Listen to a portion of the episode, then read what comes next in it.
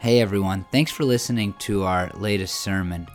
We don't take for granted that you take time to listen, and we do our best to bring you valuable content each week. If you find this sermon particularly helpful, we would really appreciate it if you would do us a favor.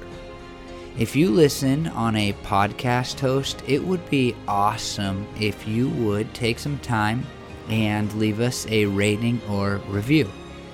This helps our sermons be heard by more people. It really does. It is an easy thing to do, and honestly, it could result in somebody's life being changed.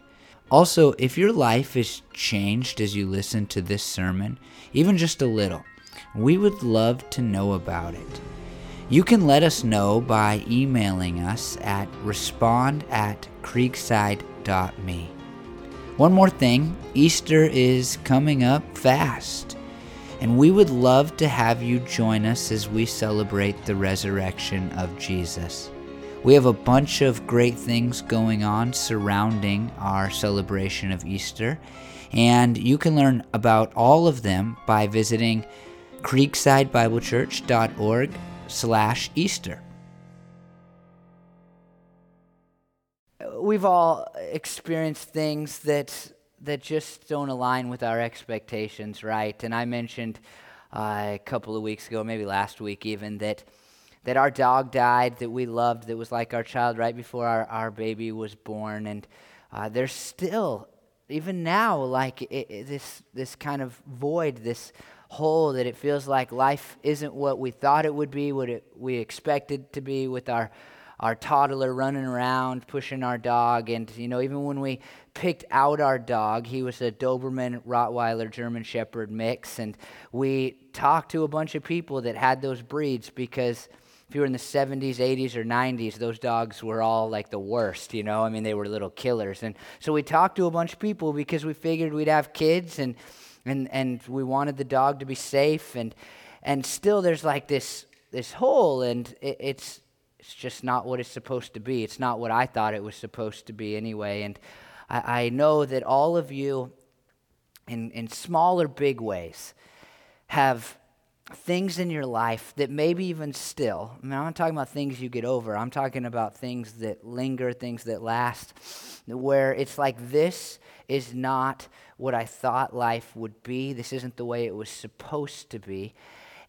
And oftentimes, if we're being honest, if somebody could get us alone and uh, and we could take down the mask, and maybe even then we wouldn't share this, but somewhere deep inside of us, uh, not only are things not the way that they're supposed to be in our minds, but we blame God for them not being the way that they were supposed to be, for him not saying, not doing what we wanted him to do, for him not responding to our prayers the way that we asked him to respond to our prayers, for him not blessing us in the way that we thought he was going to bless us, for him leading us astray in our minds uh, down the wrong path or the wrong road, uh, into the wrong career, into the wrong decision, whatever. I mean, we, if we're being honest, can, can probably all say, at least to some degree, not only am I disappointed in li- what life is uh, in this area, but I'm also disappointed in God for letting life be like that in this area. I mean, there's we have these things. I mean, you know what they are. Like some people's marriages, like they get they get a few years in, and it's like this. This is not what that was supposed to look like. And if this was supposed to be different and what happened to the movies. And uh, I've, I've been told that the biggest divorce years are three like your third year of marriage your seventh year of marriage which we just completed and your 17th year of marriage. So i've been telling people i don't even have to try in my marriage for like 10 years now. I'm like home free. But but i've been really thinking about why that is. And i'm pretty sure three is because uh, like it's like probably when people have kids because uh, you know like they're they have kids or their kids turn three and that's horrible. Um you know or and then 17 makes some sense because empty nesters and that three when the honeymoon phase kind of wears off it's like oh you do things wrong you know what i mean? If you're married you do. And then like 17 like people become empty nesters at that point a lot of people you know if you had kids before you were married and your kids go out of the house and then it's like finally we can get divorced because they're gone you know? And that happens. I mean, I say that kind of uh, jokingly, but that's the real thing for a lot of people. We'll wait till the kids graduate from high school. And, and I, I think seven, I just, I don't know what seven is, but, but I think this is my theory. These are all just theories. I think it's like the point where you're like, this isn't what it was supposed to be. Like, I, you know, I thought we could get better, we'd fix things, or we'd, you know, work that problem out. And you started to annoy me four years ago, and I thought you'd be better by now, and this isn't what it's supposed to be. And so, so I'm out. And, and, and so marriage is a big one that I see with people. Like, just this isn't what it's supposed to be. And why did God lead me to them? And why hasn't God fixed this? And how did God let this happen? And, and what is going on here? And a lot of times it's our health, right? Like, I mean, why am I sick? And why can I not get over this sickness? And why do I have cancer? Why do they have cancer? Why is God not fixing this pain that I have? And, and, and the Bible says if I pray, it'll go away, which is not true. But, you know, we have that in our heads. If I just pray, it'll go away. And then it doesn't. And you're like, God, do you see me? Do you hear me? Do you know that I'm in pain? Do you not care about me? You know, and not only are we disappointed because life is painful and we're sick and we don't feel like we know we're supposed to or we want to, but also we're looking at God saying, You could have done something about this. Or a lot of people, they're, they're in their careers. I think this is oftentimes where a midlife crisis comes from. And, and it's like you're, you're 15, 20 years into your career, and, and it's like, this is it? I go to work every day, and I thought I was going to move up and own this place. And I had dreams when I was a 22 year old starting at this company, and I, I was going to, you know, move up the corporate ladder and make a lot of money. And now maybe you've made some of the money, but you still don't feel very satisfied, and you still want more money. And you're like, this isn't what it was supposed to be. I, I had plans to change the world. I was going to travel, you know. I mean, things were going to be different than this. And now God has put me in this job, and I, you know, life didn't go the way that it was supposed to go and I had to pay those bills when I was 28. And so it, it, just never became what I wanted it to be. And I never did the things I wanted to do. And I never started the company that I was going to start. And, and I'm disappointed, but I'm, I'm really just angry at God because He has not led me to where I wanted to be led. And He hasn't said yes to my prayers. And He didn't give me that promotion. And I'm annoyed and I'm bothered. I wouldn't say it out loud if I'm a church person. Uh, if you're not a church person, you would say it out loud, right? But if you're a church person, you wouldn't say it out loud, but you would think think it or you would feel it. Like this isn't what it's supposed to be. And, and I think it's God's fault. I had a youth pastor who uh, had not rejected God outright, but he had rejected much of what the Bible said uh, because he had had a son and his son had died, and he had prayed that his son would get better, and his son did not get better. And so while he still served God in many ways, he threw out much of what God has said to us in his word because, because God had not responded to his prayers in the way that he wanted to respond to his prayers. I know people who look at God who have turned from God not because of some change in belief or because they theologically or philosophically could no longer think of a higher power or believe in creation or line science up with this Christian thing, not because of any of those things, but because they looked around the world and they saw suffering. And in fact, they didn't look around the world, they looked really close, right up in front of them in another country, and they said, if God allows for this, then I don't want to serve God anymore. And there's that tendency, right? Even if it's smaller for you, even if you're like, I'm here at church, I haven't totally rejected God, you know, I'm here. But even if it's just a little bit, like, God, you, you, you kind of do this with people, but I think we also do it with God. God, you didn't give me what I wanted in that area, and so I'm not going to give you what you want in this area. I think if we've been honest, we probably play that game with God. God, I'd do a little more for you if you do a little more for me. If you would have just met my expectations, then I would meet your expectations. But you haven't, so I won't. Let's call it a fair trade. Let's move on. I came across this article studying for this sermon. Uh, it's a study, and, and the article is called Why Do Christians Leave the Faith? And almost half of the writers, this is they they were asking people why these are people who used to claim to be Christians, used to say they were Christians, and now they don't anymore. And it's like, hey, why? What happened here? And almost half of these people expressed sentiments that in some way God had failed them by not doing what they thought he should do. Almost half of them. A young man who was Baptist, uh, he epitomized it by saying, the first time I questioned the faith was when my grandmother shriveled up in front of me for six months due to cancer. I was 13 and my mother and my father were getting a divorce. My father told me I should have been aborted. I prayed to God, but nothing fails like prayers.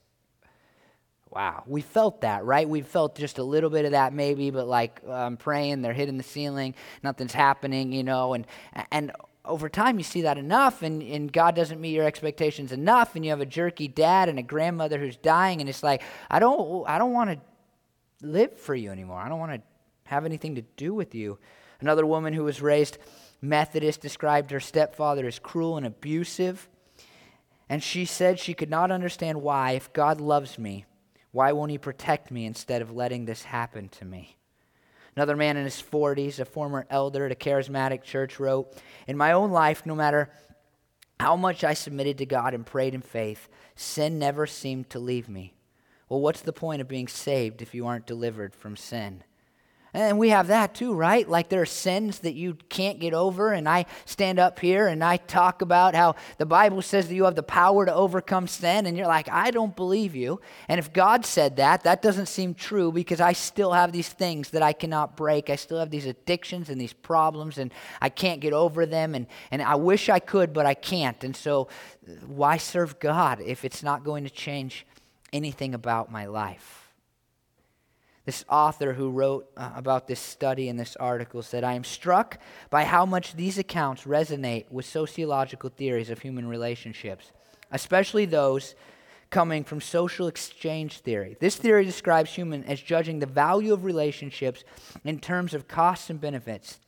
One variation of social exchange, termed equity theory, holds that people are satisfied with their relationships when they get rewards that they feel are proportional to the cost that they bear.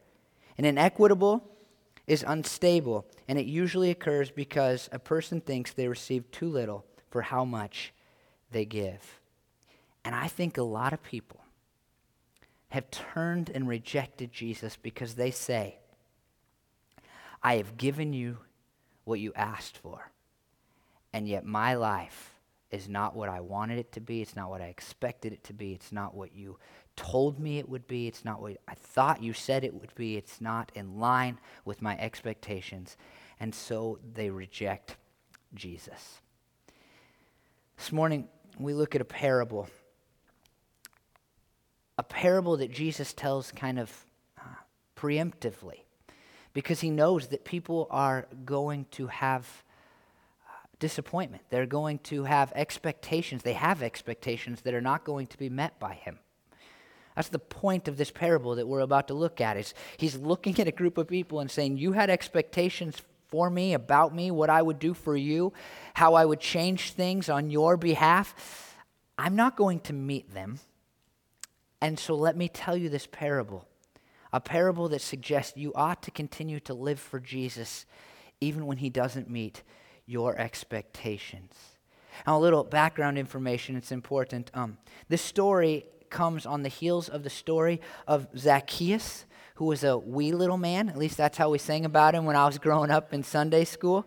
Uh, and so this, this story actually happens as Jesus is marching towards Jerusalem which is kind of why we set this up for Palm Sunday next week and then Good Friday and Easter, because he's headed towards Jerusalem, where people will celebrate his entrance into Jerusalem. They'll chant Hosanna, Hosanna, Hosanna, and they'll be excited about him. And then just a handful of days later, they'll be chanting, Crucify him, crucify him, and they'll kill him. And then after that, eh, he'll rise from the dead. And so Jesus is, is moving that way, and he, he stops in this town called Jericho, and he encounters this man named Zacchaeus who is famous uh, primarily because we tell this story to our kids in, in church and because there's a song about him. And Zacchaeus was a short guy. He climbed up in a tree, wanted to see Jesus because he had heard about the fame of Jesus. He, and Zacchaeus is up in this tree and he sees Jesus down below. And Jesus says, Come down here, let's have a meeting. And Zacchaeus becomes a follower of Jesus. And, and here's the trick of Zacchaeus, why he's important to the parable that we're going to look at. Zacchaeus was a tax collector, and we talked about this last week. Tax collectors were like the most hated people in Jewish society because they were Jews. They had sold out to the Romans who were ruling and reigning over the Jews. They were oppressing the Jewish people. They had control over the Jewish people, and the tax collectors had sold out to them. They collected taxes for the Roman people, and they took more than they were supposed to take. So they were bad. And Jesus turns around this tax collector, Zacchaeus, and Zacchaeus says, I'm going to pay back everything I owe. And he invites Jesus over, and people are like, wow.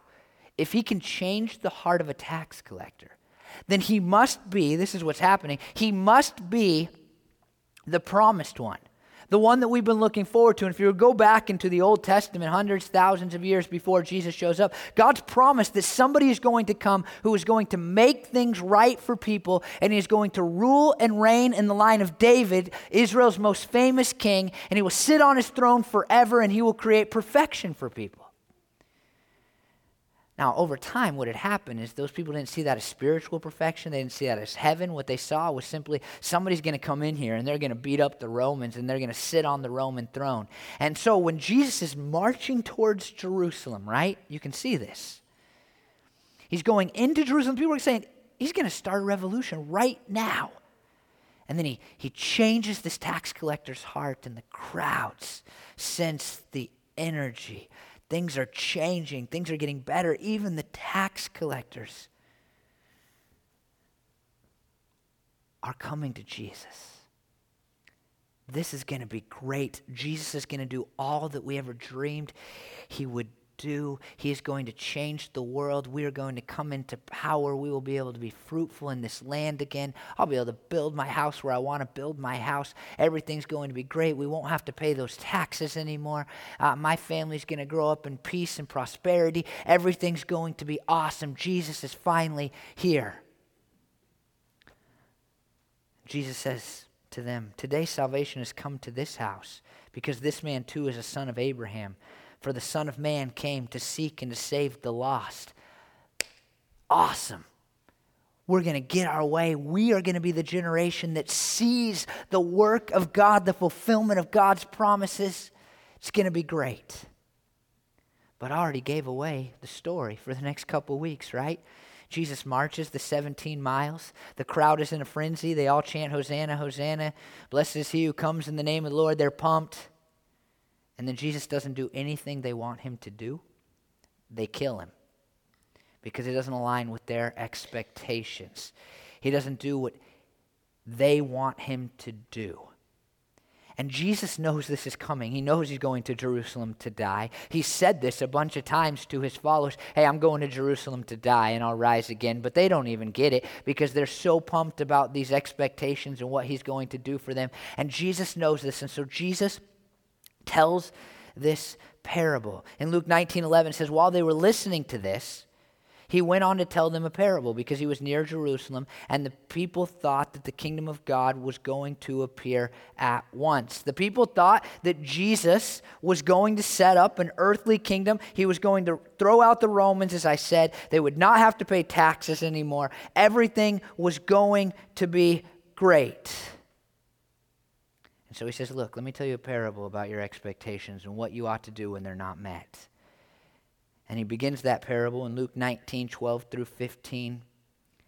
Oh, and by the way, before I read this, uh, you may know parts of this story that I'm about to tell, but you probably know it in the Matthew version. Matthew 25 tells a very similar parable, and, and, we call it the parable of the talents there oftentimes.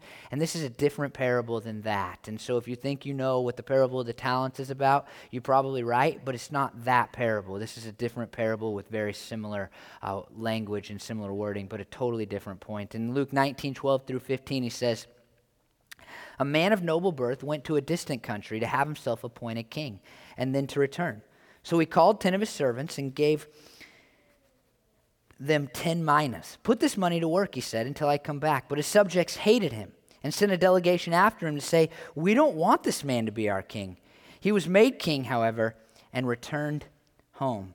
Now, this is so weird and interesting because this part of Jesus' parable is very real. It actually happened to the Jewish people. And most of the parables we can't connect to anything real. But if you just study history, the history of the Romans and, and Jews and their interaction, like this quite literally takes place. Um, Rome is ruling. I've said that a few times already. And, uh, and Roman people had their Caesar, right? And, and the Caesar was like the, the head of all the land.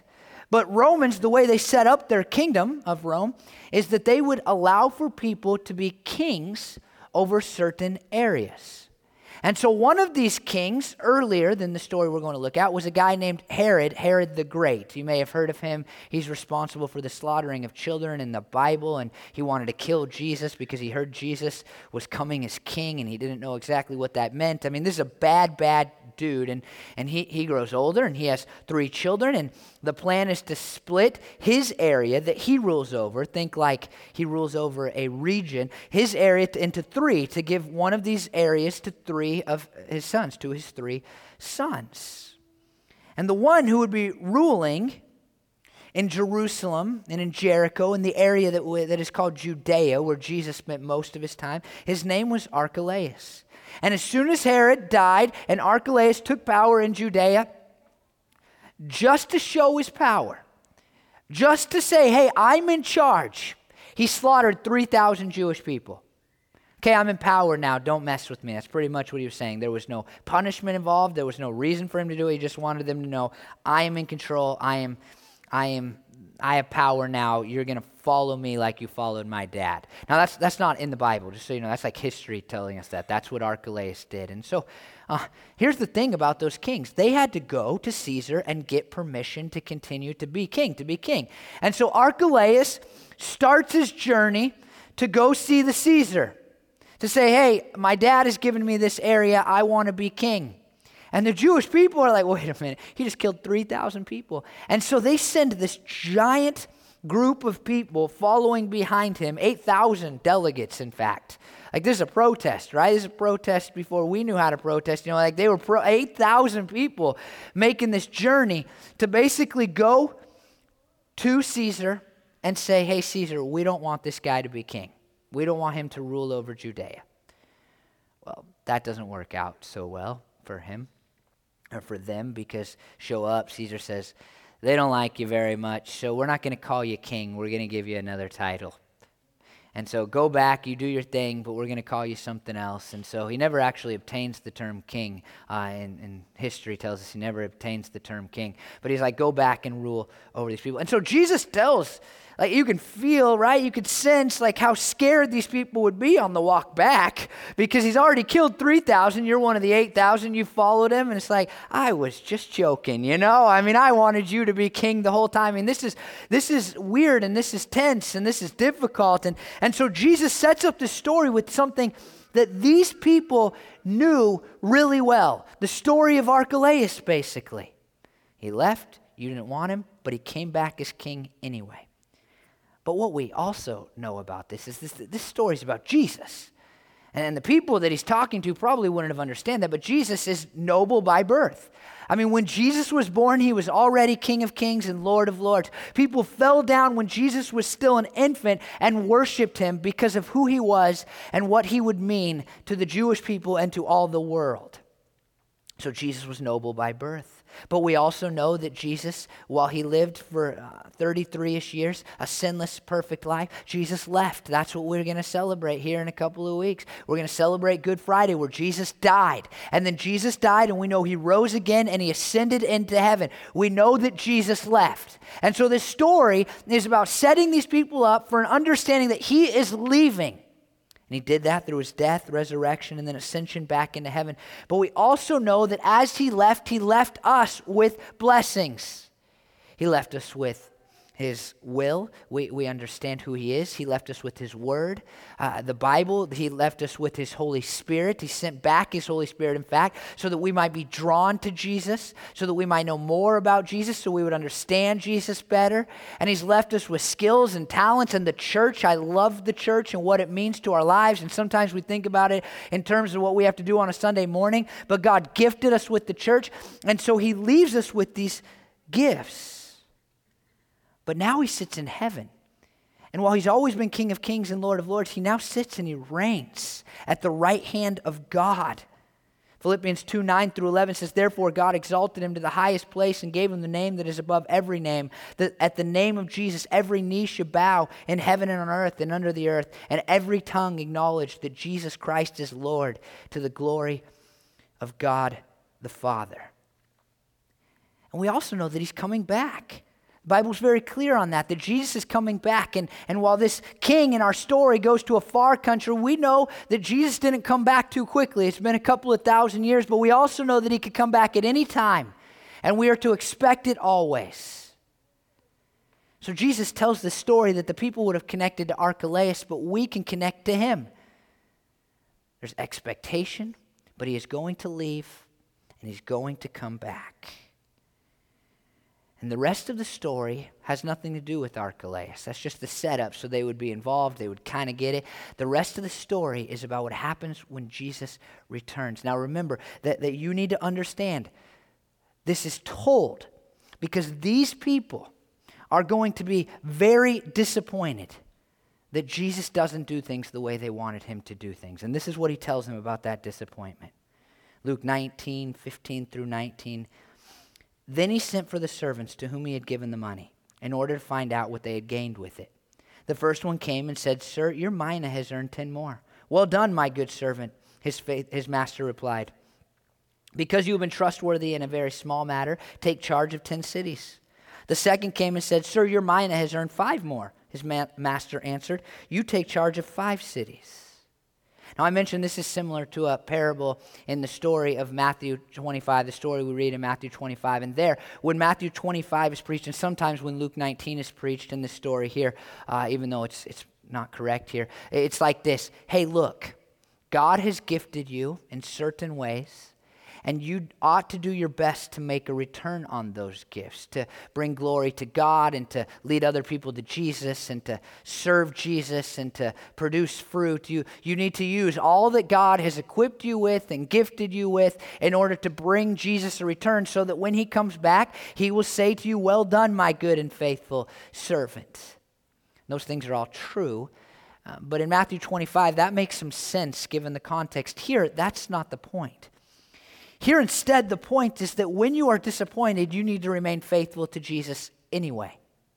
Notice that one of these people produces a return of 10 minas with the 10 minas he received. And notice the other one produces 5 minas with the 10 minas that he received. They received the same amount, they produced different things, but Jesus, the one returning, doesn't seem to care either way. The point is not how much can you give to me, the point is not how much can you produce with the things I have gifted you with in Luke 19.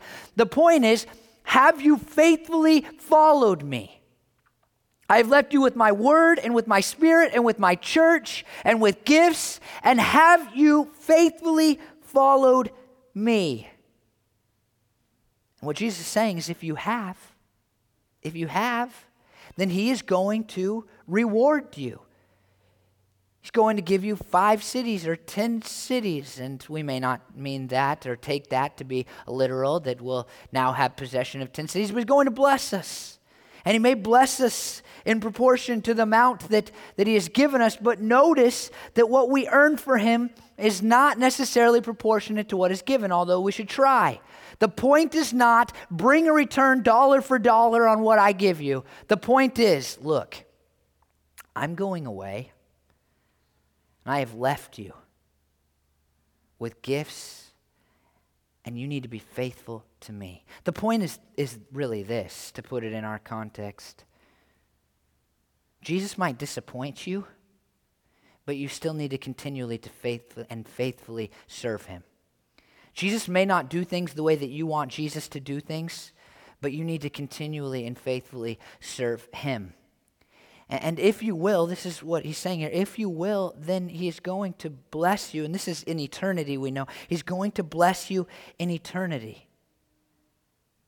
That's what Jesus is saying here. Now, there's a couple of things that are just stand out to me as, as I read this. First, a real Christian will produce real fruit.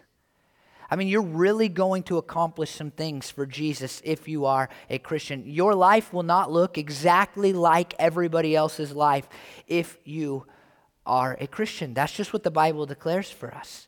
It just makes so clear that your life, if it looks the same as everybody else's life, people that hate Jesus, people don't live for Jesus, then you're not a real Christian. And this illustrates that because both of these people do something with what God has given them.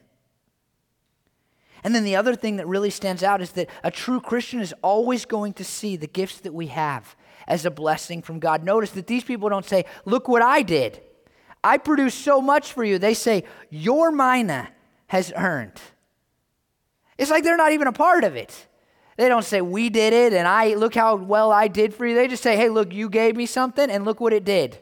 Look what it produced. Look what it accomplished. Look what you accomplished through me. A real Christian will will have a different life. And a Christian must see the things that they have as the blessings of God, not just luck or happenstance. And the story continues. Then another servant came and said, Sir, here's your mina. I have kept it laid away in a piece of cloth. I was afraid of you because you are a hard man. You take out what you did not put in and reap what you did not sow. His master replied, I will judge you by your own words, you wicked servant. You knew, did you, that I am a hard man, taking out what I did not put in and reaping what I did not sow? Why then didn't you put my money on deposit so that when I came back, I could have collected it with interest? Now, notice first that this man's attitude is the opposite of the other two guys. Uh, he doesn't say, Your mina has produced. He says, You're a thief. He says, You, you steal things. That's what he's saying. You're a thief and you steal things and you have not worked in the way that I want you to work and you haven't done what I thought you should do and I don't like you very much. That's what he's saying. I don't like you very much. And then this character in our story, Jesus, is like, hey, wait a minute. If you knew that, then life should have been different. And here's what you need to know first this guy isn't an actual servant of Jesus. This guy's a faker, right? This guy's like a lot of people who sit in church every Sunday all around our country, sing great songs, dress right, talk a good game. But they don't actually love or live for Jesus. Because we who love and live for Jesus do not see Jesus as a thief. That's a weird thing to say, right? And I think it's just an excuse in the end. You're facing your maker, you're facing the king, and this guy, I mean, Jesus has blessed this guy, right? And it was so clear. But he looks at, at Jesus and says, Well, you're a stealer. And that's not even true at all. It's not true. Jesus is stolen nothing. Jesus has given the guy 10 minas, just like he gave to the other people. He has blessed this guy with things that this guy did not deserve at all. The king did not need to give him anything, but he did. And so this guy, I think, I mean, in this story, just makes this excuse. Well, you're a thief and a liar. I don't like you very much. You're not the kind of king I want to serve. And so I didn't serve you. I just buried your treasure, which, by the way, would have been offensive to a Jewish person. I just buried it, and here you go. You can have it back now. This man is not different than a lot of people whose expectations have not been met. They can look at Jesus and talk a good game. They may even show up to church every single Sunday. But they're not actively trying to serve Jesus. They're not real Christians. Let's be clear about that. A Christian is a Christ follower, not just somebody who prayed a prayer once, not just somebody who was born in a Christian home, not just somebody who goes to church. It's somebody who actively and willingly follows after Jesus and does what Jesus wants them to do and seeks to bring Jesus glory and honor with their life. That's what a Christian is. That term has a ton of baggage in our world today, a ton. Christian means a lot of things. It means Republican, it means jerk, it means guy with a super nice suit who gets on TV and rips people off for their money. I mean, it means a lot of things, but a real Christian is a person who follows Jesus, who lives for Jesus and no longer for themselves. And this guy is not that, and he makes this excuse I just didn't like who you were.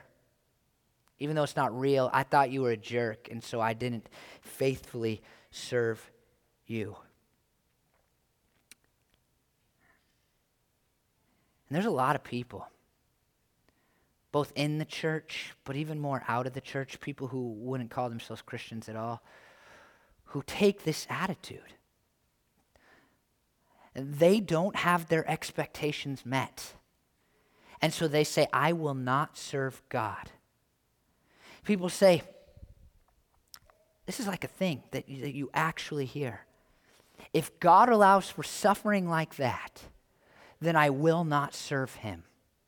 If God is that much of a jerk and will not do what I want him to do and does not follow my ways and does not meet my expectations and allows for hurting and suffering and allows for there to be orphans and, and allows for people to die of hunger and allows for there to be natural disasters, if that's who God is, then I will not serve him.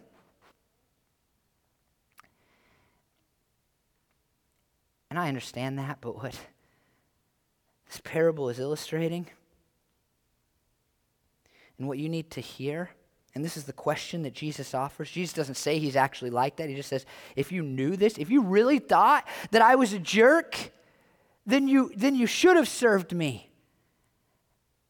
And I know this isn't the nicest, most churchy thing to say, but if God is a jerk, that looks down from heaven and says, Yeah, I'll just let those kids suffer and I'll let those people get cancer and I don't really care if they go through all that stuff. If that's God, you better serve him.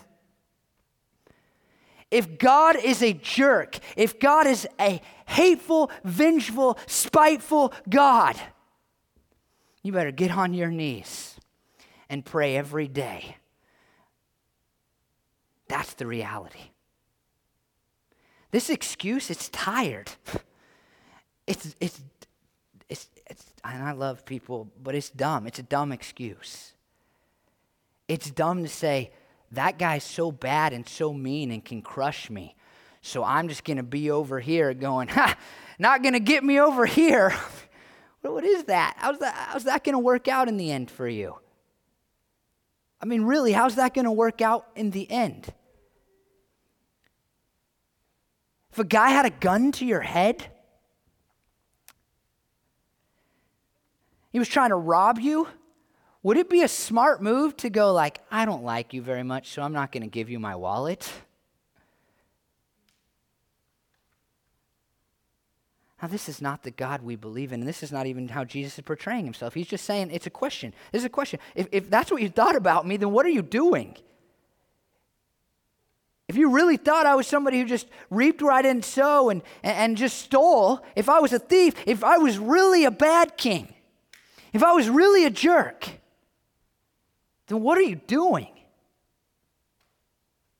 I just want to say to anybody that's making the excuse that God has not met your expectations he has not done things your way, and you don't like him for it, and you're not giving him even part of your life because he hasn't done things the way that you want. Well, you ought to remember that God is more powerful than you. And if he is not a good God, then you better serve him all the more. But thankfully, we do believe that he is a good God. We see that in these next verses. He said, Then he said to those standing by, Take his mina away from him and give it to the one who has ten minas. Sir, they said he already has ten. He replied, I tell you, to everyone who has more will be given. But as for the one who has nothing, even what they have will be taken away. Do you see what happens in this, this section right here? Jesus just pours out his grace, and that's what we believe will happen in eternity for those who believe that Jesus came to earth then died for our sins, died so that you could have all of your guilt taken away, and then rose again on the third day and ascended into heaven. For all who believe that and give their lives to Jesus, we believe that in the end, when Jesus returns or when we die, he will pour out his grace upon us. And that's exactly what this says. We who already have, the kingdom of God, we who already have experienced the joy and the forgiveness and the love of God because God is not a bad God. God is a beautiful, wonderful, good God. We who have already experienced it. We're going to be blessed even more. And the people standing by, they can't understand it because grace, God's grace, never really makes sense. I mean, how could God have given me eternal life? It doesn't add up. How can God die for me? It doesn't add up when I look at the sins that I have committed, but even more the sins that I do commit and the things that I do wrong and the things that I do that, that I don't want any of you to know about and the things that I think that are detestable. When I think about all that, for Jesus to go, I'll die for you. And not only will I die for you, but I will gift you. And not only will I gift you, but if you will use those gifts for me, if you will place your faith in me, then when you get to heaven, I'll give you even more is kind of ridiculous. It's like, what? In Revelation, there's this scene that's described in heaven where, where these people get crowns for glory because they've served Jesus. Isn't that weird, right? Like, Jesus gave us the minas. Jesus gave us his life, and he gave us our new lives, and he's the one that has given us forgiveness and love and all that. But in heaven, there's this heavenly scene, and, and these people get crowns doesn't make sense, but their response when they see how much Jesus has done for them and how much grace has been bestowed upon them is they throw their crowns down at the feet of Jesus because they understand that he deserves the glory.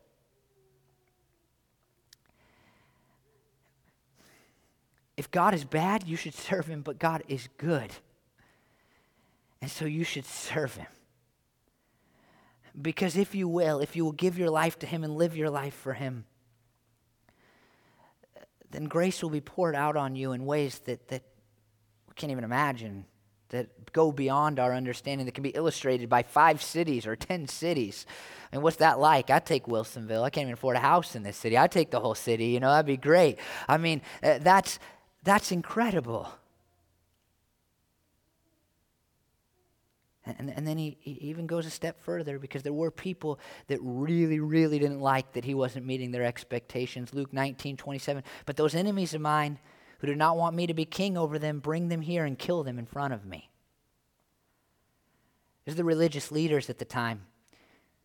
They wanted a Messiah, a Christ, a, a king who would be just like they had taught he would be like that would follow all of their rules and do everything that they wanted. That's pretty much what they wanted Jesus to be uh, a, a puppet for them that would give them what they wanted and do what they wanted and would line up and, and get behind everything that they had said and make them look good and raise them up in their place and, and, and tell all the other people how wonderful and great they are. And Jesus never met those expectations at all.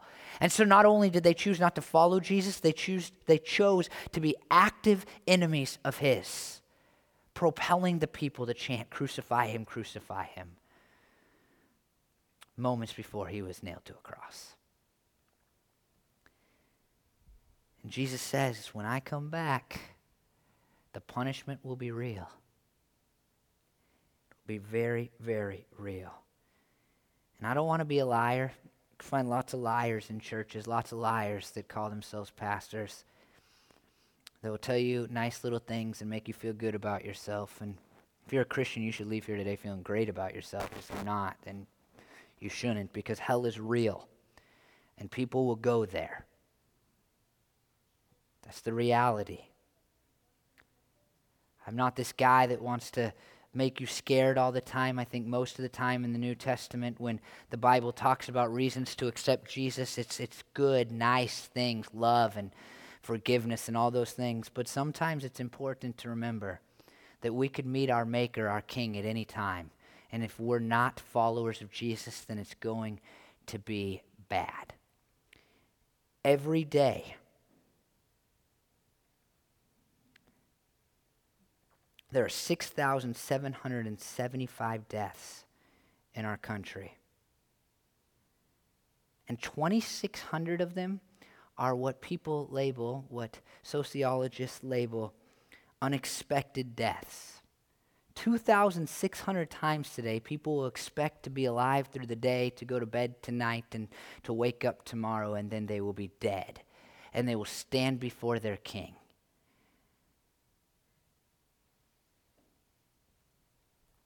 And it could be you. I mean, these 2,600 people didn't expect it. It could be you. And the question becomes what category in the story do you fall into? Are you one of the false who pretends to know Jesus, who acts like they love Jesus, who goes to church every week to look good or because it's tradition or because it's a part of your your family's you know, history or I don't know. There's a lot of reasons to be in church because you like people and there's friends here and we have a uh, you know a nice church and so you show up because you want to hang out with people, uh, but you don't really serve Jesus. I mean, when you go to work and when you hang out with your family and when you do your life, it doesn't look any different than the rest of the people on this planet who don't claim to love Jesus or know Jesus. Are, are you one of those? Or are you a foe? Are you an enemy of Jesus? Are you actively opposing Jesus because he hasn't met your expectations? Or are you faithful? And there's only one positive outcome here. There's only one and it's to faithfully serve Jesus, to be a Christian, to be a real Christian. And I'm telling you this I, God is good, but He doesn't have to meet your expectations. He doesn't have to do what you want Him to do. And it would still be really, really smart of you to faithfully serve Him. God doesn't owe you a thing but He has blessed you with much. And if you will give your life to Him, He will bless you with even more. And so I ask that you make a decision to faithfully, faithfully, faithfully serve Jesus, no matter how He has disappointed you. No matter how He has not done what you want Him to do, I ask, I hope that all of you will faithfully serve Jesus. Let me pray for you, Lord. I know there's a bunch of people in front of me who do faithfully serve you. And God, I pray that this would be encouraging to them, that they would be excited thinking about how someday they will be blessed with even more. But also know, God, that there are a bunch of people um, that are fakers, God. Man, our country is just filled with this, this cheap grace that's not real, it's not biblical. People who uh, think that they can just say some prayer and, and it's their insurance to get into heaven, but you don't demonstrate that for us at all, Lord. So I pray for anybody who even, especially, God, for people who think they're following you, but they're not real followers of yours. People like you describe in Matthew 7, Lord, where, where you'll say, Away from me, I never knew you. If there's people like that listening, God, I pray that, that you would bring them into a real relationship with you. And, and then, God, uh, I pray for people who are your enemies. And I, I believe a lot of people are your enemies because you have disappointed them, God, right or wrong, you have disappointed them. And uh, they're not rejecting you because they don't believe in you. In fact, they're rejecting you, I think, a lot of times because they do believe in you. And you let them down. And I pray, God, that they would give their lives to you because I don't want a single person who ever hears one of my sermons to go to hell. Lord, you know I'm thinking of real life people that don't know you. And I pray that they'd give their lives to you. I pray these things in your name. Amen.